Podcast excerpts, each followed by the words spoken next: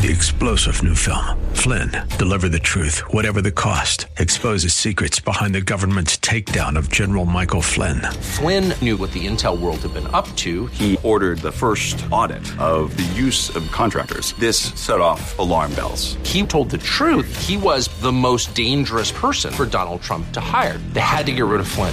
Flynn, Deliver the Truth, Whatever the Cost. Available now. Watch it today. Go to Salem Now dot com. Salem Now dot com.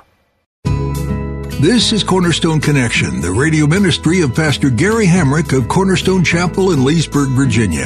Pastor Gary is teaching through First Timothy. Real love is calling, listen, truth opens up your eyes. Mercy is waiting for you with every sunrise. So, the law was put in effect to lead us to Christ. It isn't that the righteous are so good to go that they don't need the law. He's just simply saying that if if you are not a lawbreaker, then the law itself is not going to help, you know, expose anything more because you already are aware of it. But for the lawbreaker, for the ungodly, for the rebels, for the unholy and irreligious, there's good reason for the commandments of God.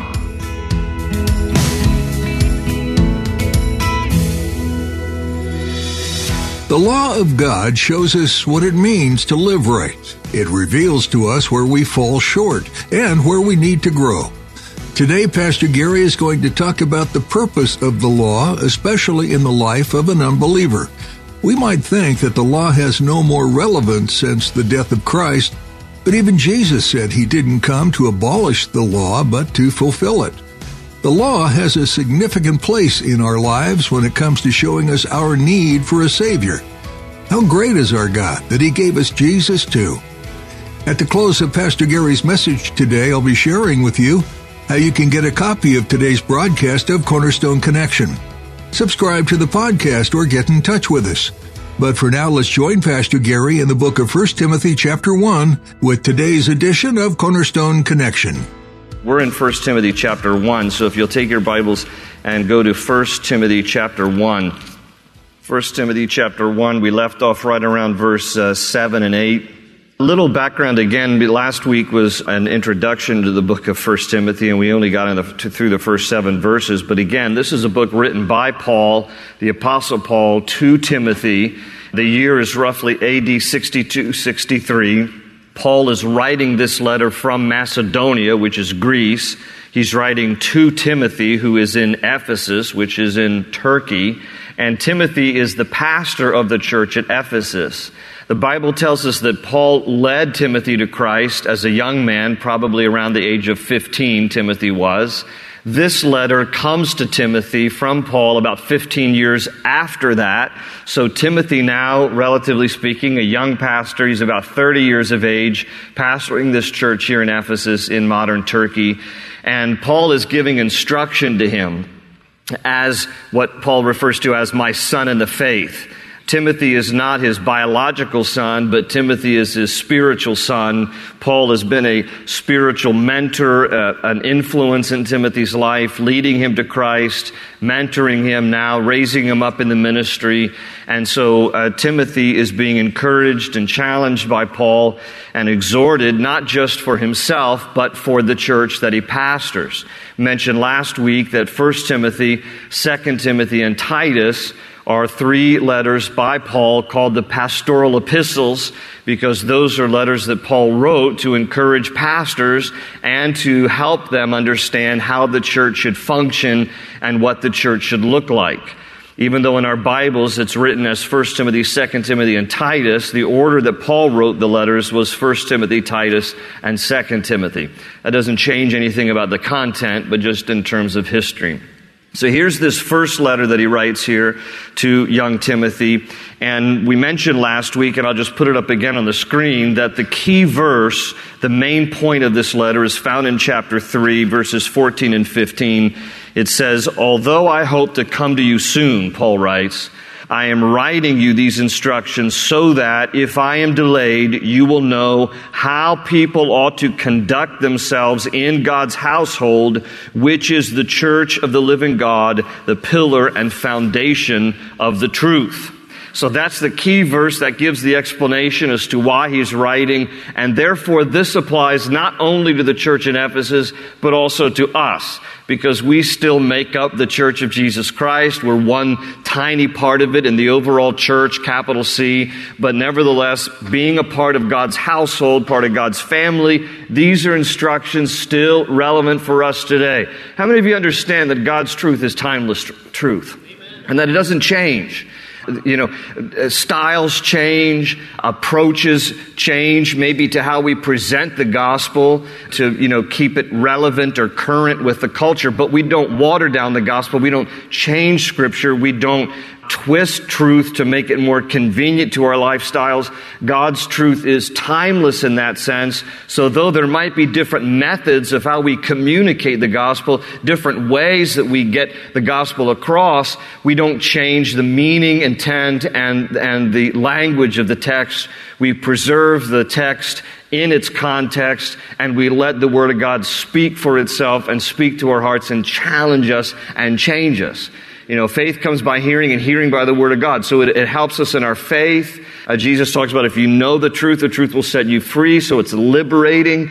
But if we in any way alter Scripture or do a disservice to the text, uh, then we we rob ourselves of the liberating truth of Scripture and of the faith-building aspect that happens when we hear Scripture and do what it says. There's a blessing to it, James tells us. Do not merely listen to the Word, he says, but do what it says. So uh, I'm thankful for you, because I know that you have a heart's desire, even though at times, you know, at times the Word of God is like ice cream. It goes down sweet and smooth, and other times it's like Brussels sprouts. It's a little bit on the bitter side. As much butter and salt as you put on those puppies, they still are hard to swallow. And that's the way Scripture is. Sometimes it's like ice cream, sometimes like Brussels sprouts, but it's all good, and it's, and it's all from God, and so it should be received that way. Now, as part of the things that should define the church, Paul's going to start through these six chapters here to make a list for us. I actually came up with seven we're going to be looking at, and not all tonight, but in the course of our study through these chapters, we're going to be seeing seven particular things that should define the church. And one of the things we mentioned last week was is sound doctrine. And we talked last week about how false doctrine comes from adding to God's Word, subtracting from God's Word, and omitting God's Word. When you add to God's Word, that's legalism, because adding to God's Word means that you are you are expounding on the the statutes and commands and ordinances of God, as if as if any of us should do that. But that was what was the Pharisees were guilty of, and that's why Jesus in Matthew chapter twenty-three rebuked the religious leaders of, of his day, because he said, you tie heavy loads upon men's shoulders, meaning you've made the Word of God, you've made the law of God burdensome to people, because they actually added to the law, and they parsed out the commandments such that it became even more burdensome, and thus it leads to legalism.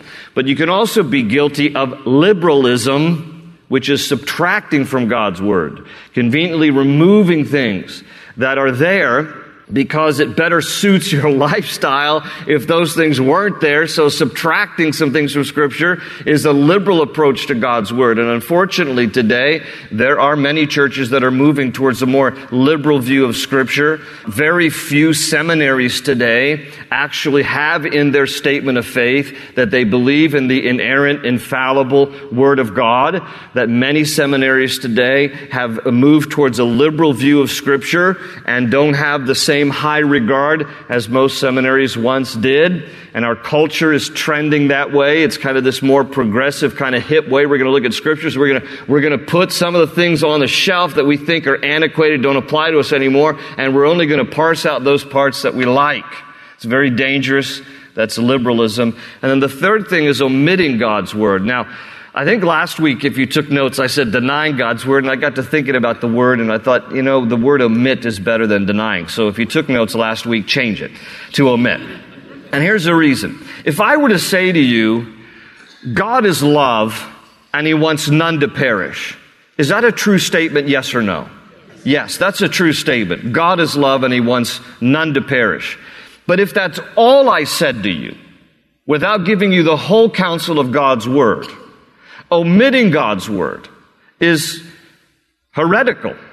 In other words, if I were to say to you, God is love, he wants none to perish, and then that's all you ever heard, and I never added the other part, but God is also just, and sin must be punished, but thankfully he made a way for us through his son Christ, who died on a cross to take the punishment for us, that if we believe in Christ, we can have forgiveness of sins and, and go to heaven, and therefore won't perish. Okay, if I left that part out, and all you heard was, God is love, and he wants none to perish, you'd only be getting half of the story, and how many of you understand that a half-truth is a whole lie?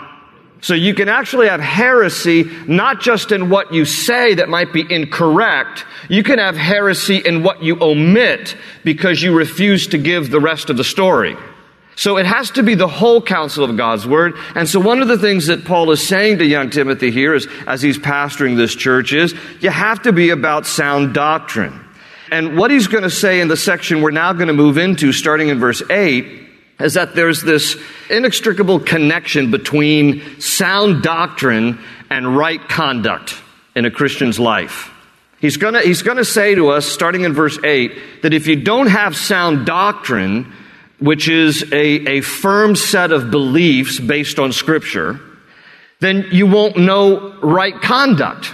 As, as a Christian, you won't, you won't really know what God's standard is for right and wrong. So you must have sound doctrine in order to have right conduct. And so this is where we're going, starting in verse eight. He says this, "We know that the law is good if one uses it properly.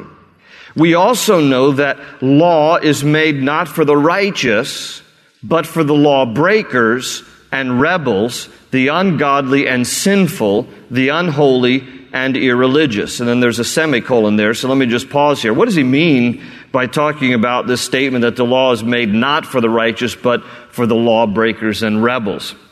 Well, here's the deal.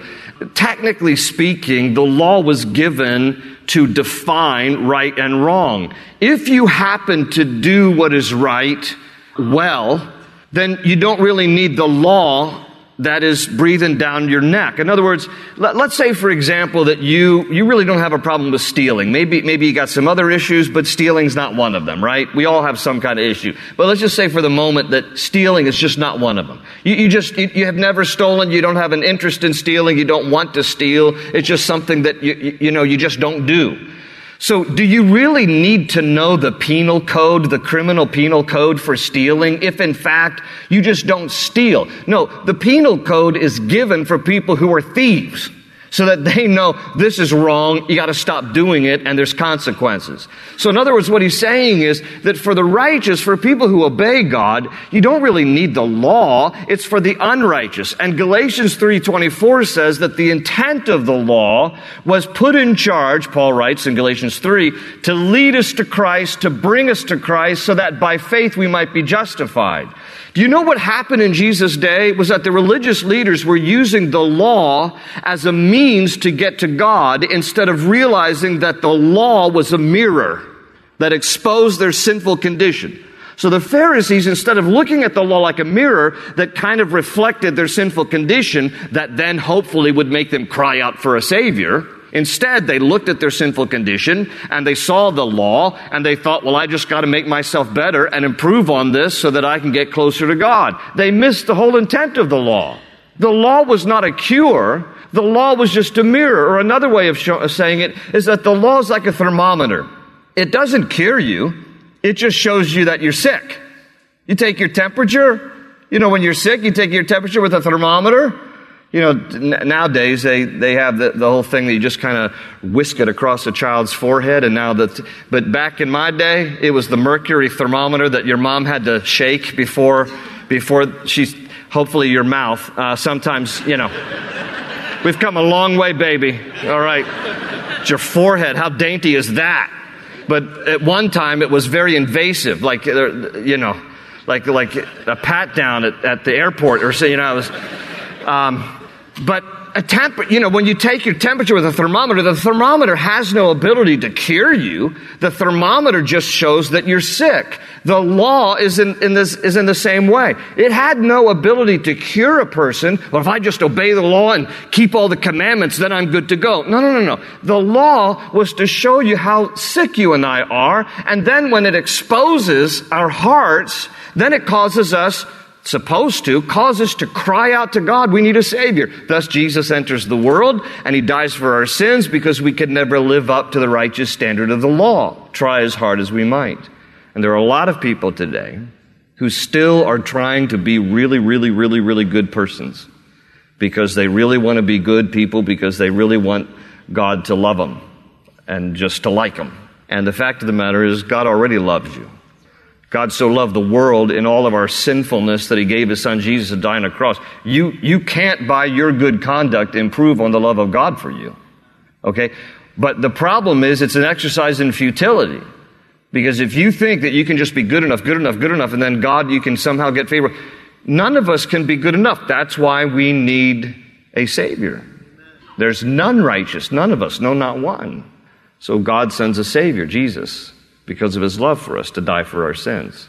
So the law was put in effect to lead us to Christ. It isn't that the righteous are so good to go that they don't need the law.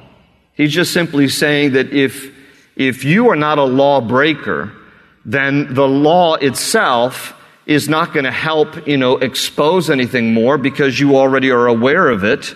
But for the lawbreaker, for the ungodly, for the rebels, for the unholy and irreligious, there's good reason for the commandments of God. And then he goes on to make a list. The rest of verse nine, for those who kill their fathers and or mothers, for murderers, for adulterers, and perverts. Now that word pervert in the E S V says men who practice homosexuality. Uh, the Greek word is uh, arsenokroites. Arsenokroites from two Greek words, aren meaning male and kroite meaning to lie down. And so that's why the E S V translates it very literally, men who practice homosexuality. For slave traders, okay, God condemns slavery. I know that it was a popular thing in first century Roman Empire, and I know sometimes when you read your Bibles, it, it doesn't seem like God takes a hard enough, strong enough stance against slavery, but He does, and they're listed here, slave traders, among those with adulterers and perverts and liars. And, you know, one of the great testimonies of a slave trader, former slave tra- trader, of course, was, was John Newton, who wrote Amazing Grace, captain of a slave trading ship, and, and when he got saved and got convicted about what he was doing, one of the uh, my most favorite quotes ever, he spoke right before he died at the age of eighty-four. And John Newton said, "My mind is nearly gone, but two things I can remember, that I am a great sinner, and Christ is a great Savior." And then he wrote Amazing Grace as part of his testimony of how God saved a wretch like him for his sinful slave trading practices. So Paul lumps them in that same category here, liars, perjurers, and, and then he kind of summarizes it, and for whatever else is contrary to, in case I, you know, it's a short list. So he's like, and whatever else is contrary to the sound doctrine, there's that word again, that conforms to the glorious gospel of the blessed God, which He entrusted to me. Now, lest anybody think from reading the short list there, and this is this is Paul's intent too, lest anybody think that, you know, Timothy or the church at Ephesus or any of us should feel so condemned, you know, by the list we just read, Paul's going to say, okay, there's something else we need to understand that should identify or should define the church, and that is that it should also be a place of grace. And he's going to use in the next few verses his own story, his own little testimony of how he came to know Christ and how he experienced the wonderful benefits of God's mercy and God's grace and God's love in his life. So, so that nobody would feel completely condemned by what he just wrote. He had to write. He says, listen, this is sound doctrine. Here's some sin issues. You got to deal with sin in your life.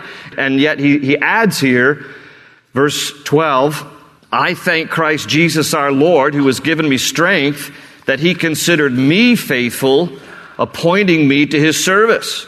Even though I was once a blasphemer and a persecutor and a violent man, I was shown mercy because I acted in ignorance and unbelief." Now, Paul's own testimony, you can read about his conversion, is in Acts chapter nine, and it's this wonderful conversion experience on the road to Damascus. He's going from Jerusalem to Damascus, a distance of about two hundred miles. The Bible tells us that he was zealous about persecuting Christians in particular because, as a very devout Jew, he thought he was doing God a favor by killing Christians.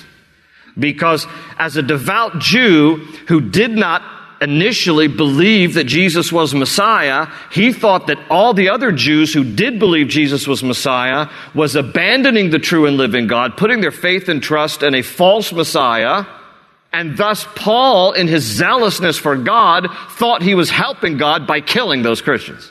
And so he was actually a party to rounding up Christians, imprisoning them. In Acts chapter twenty-six, when Paul is also giving his testimony, he talks about how he forced Christians to blaspheme God, to try to deny their faith, imprison them, and helped to murder them. Now, we don't know if he personally murdered, but he was a party to it, and that's why he lists just three things about himself. I was a blasphemer, I was a persecutor, I was a violent man. And he says, but I was shown mercy. Circle that word, mercy. I was shown mercy. I was shown mercy. Aren't you glad that you were shown mercy? I know I'm glad that I was shown mercy and continually shown mercy. And he said, I, I acted in ignorance and unbelief. Now, ignorance is never an excuse for sin, but it invites God's mercy, because you are less culpable than a believer who knowingly sinned. Now, don't lose me on this. We are all guilty before God in terms of position. There's none righteous, no, not one. But there are different levels of guilt in terms of commission. Charles Spurgeon once said, quote, "All men are truly sinners, all of us. But all men are not equally sinners. They are all in the mire, we're all in the mud, but they have not all sunk to an equal depth in it." But that's interesting. Again, we are all guilty before God because we're all sinners. So in terms of position, we're all sinners. But in terms of commission, some people have committed even more egregious sins than others. That isn't to say we should compare ourselves to each other. In fact, the Bible warns against that. But there are some more devastating sins that have greater consequences in this lifetime, have greater ramifications. And we should be mindful of that. And the reason I bring this up is because Paul's going to say that about himself. Look on with me. He says in verse fourteen, "The grace," there's another great word for you to circle, "the grace of our Lord was poured out on me abundantly along with the faith and love that are in Christ Jesus." Now, in my Bibles, I've, I've circled the words mercy, grace, faith, and love because it's a wonderful contrast to the words that describe Paul before he came to know Christ: blasphemer, persecutor, and violent man. Now look at the words that define the Lord: mercy, grace, faith, and love. So he says, this is who I was. Now this is who I am. I've been the wonderful recipient of God's mercy, grace, faith, and love. And then he says this in verse fifteen, "Here's a trustworthy saying that deserves full acceptance." By the way, that phrase is a phrase that Paul will use five times just in the Pastoral Epistles. That phrase there, a trustworthy saying that deserves full acceptance. In other words, today we would say this: listen up. Okay? That's what he's writing there. Listen up. He's like, I got something really critical for you to hear. This is, this is of special importance. Christ Jesus came into the world to save sinners, of whom I am the worst, Paul says. So there's his own testimony when he says, listen, I understand we're all equally guilty before God in terms of position, but he said in terms of commission, I'm the worst of the worst. Always an open ocean, jump in and you'll find the cornerstones, your connection, run towards your new life. We're so glad you joined us for this edition of Cornerstone Connection, as Pastor Gary Hamrick teaches through the book of First Timothy. If you're interested in hearing this message again or others like it, feel free to visit our website at cornerstone connection dot c c. You can also download our mobile app so you can have these teachings with you on the go. This is a great way to keep up with Pastor Gary's studies and to have encouragement from God's Word at your fingertips. Find a link to download the app for your iPhone or Android device at our website, cornerstone connection dot c c. Once there, simply look under the Teachings tab. You can also learn more about the church this radio ministry originates from, Cornerstone Chapel. We'd be excited to meet you if you're in the area. You'll find all you need to know about service times and other information on our website. Again, that's cornerstone connection dot c c. We trust you've been encouraged by today's teaching from the book of First Timothy, and we encourage you to read over today's message on your own, and then make plans to join Pastor Gary again for more from this New Testament letter, right here on Cornerstone Connection. They say you're a wandering soul, that you've got no place to go. But still you know, but still you know, you're not alone, you're not alone. Real love is calling, listen, truth opens up your eyes. Mercy is waiting for you with every sunrise. Hope is an open ocean, jump in and you'll find the cornerstone's your connection, run towards your new life.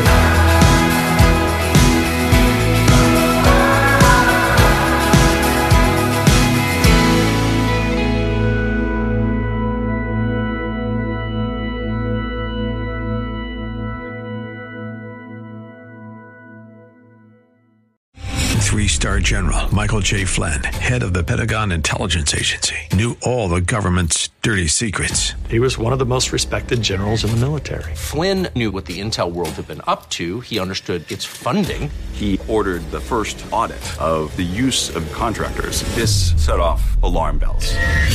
The explosive new documentary, Flynn, Deliver the Truth, Whatever the Cost, and covers the facts behind this scandal. Flynn told the truth. He was the most dangerous person for Donald Trump to hire. I find out the worst enemy that I'm going to face in my life is right here in America. They took my assessment and they wanted me to change it. And I was like, I'm not changing it. They had to get rid of Flynn.